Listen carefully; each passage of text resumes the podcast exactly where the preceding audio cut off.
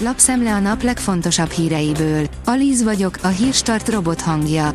Ma március 1 -e, Albin névnapja van. A 444.hu oldalon olvasható, hogy a Vatikán egészen másfajta békét akar Ukrajnában, mint Orbán Viktor. Az igazságos béke azt jelenteni, hogy az oroszok kivonulnak Ukrajna területéről nyilatkozta Paul Richard Gallagher érsek, a Vatikán államközi és nemzetközi szervezetekkel fenntartott kapcsolatokért felelős titkára. A Telex oldalon olvasható, hogy felkapcsolták a lámpát, eltűnt 334 ezer magyar. A népességfogyás 2011 óta akkora volt, mintha kiürült volna teljes Veszprém megye vagy a főváros egyötöde. A Kádárkor hanyatló, utolsó évtizede óta nem volt ilyen rossz a helyzet. A népszámlálás első adataiból az is kiderült, ha nincsenek a bevándorlók, már 9,5 millióan se vagyunk.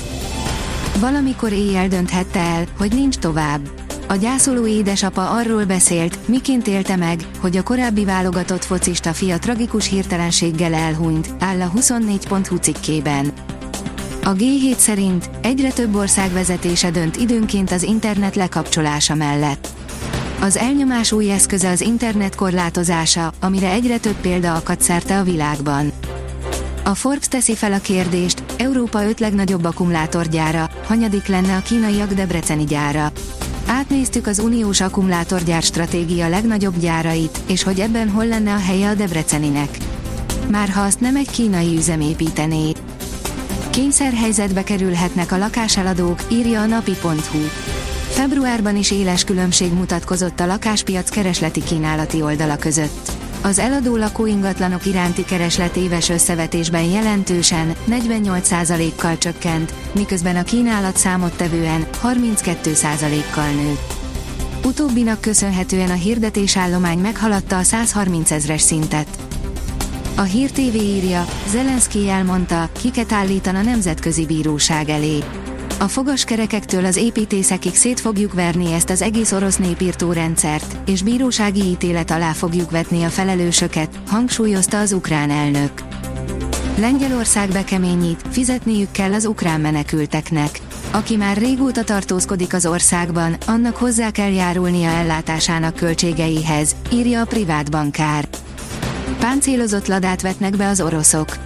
Igen komoly páncélzattal és felszereléssel látták el ezt a különleges nivát, amelyet minden bizonyal be fognak vetni a jelenleg zajló háborús helyzetben, áll a vezes cikkében. A rangadó írja, a bíróknak és az ellenfeleknek üzent a Fradi.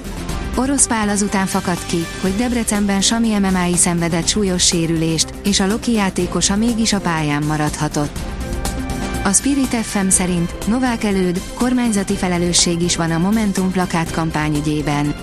A magyar titkosszolgálat által feltárt amerikai milliárdokból folytat tiltott pártfinanszírozásnak és pénzmosásnak minősülő óriás plakátkampányt a Momentum, ezért feljelentést tett a mi hazánk.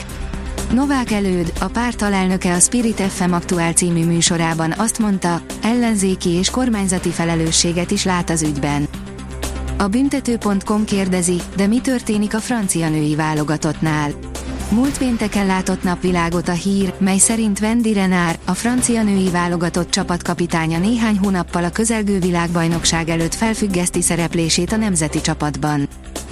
Mi a fene történt? Bernie Eccleston szerint a Forma 1 számára Németország megszűnt létezni. A Forma 1-es autós gyorsasági világbajnokság korábbi első embere, Bernie Eccleston szerint Németország elveszítette a versenysorozatban betöltött szerepét, áll az Eurosport cikkében. A kiderül írja, mozgalmas időt tartogat a jövő hét. Hétvégétől mérséklődik a nappali felmelegedés mértéke. A jövő héten hazánk meleg és hideg légtömegek határán billeg majd, ami változékony, többször csapadékos, szeles időt eredményezhet. A Hírstart friss lapszemléjét hallotta. Ha még több hírt szeretne hallani, kérjük, látogassa meg a podcast.hírstart.hu oldalunkat, vagy keressen minket a Spotify csatornánkon, ahol kérjük, értékelje csatornánkat 5 csillagra. Az elhangzott hírek teljes terjedelemben elérhetőek weboldalunkon is. Köszönjük, hogy minket hallgatott!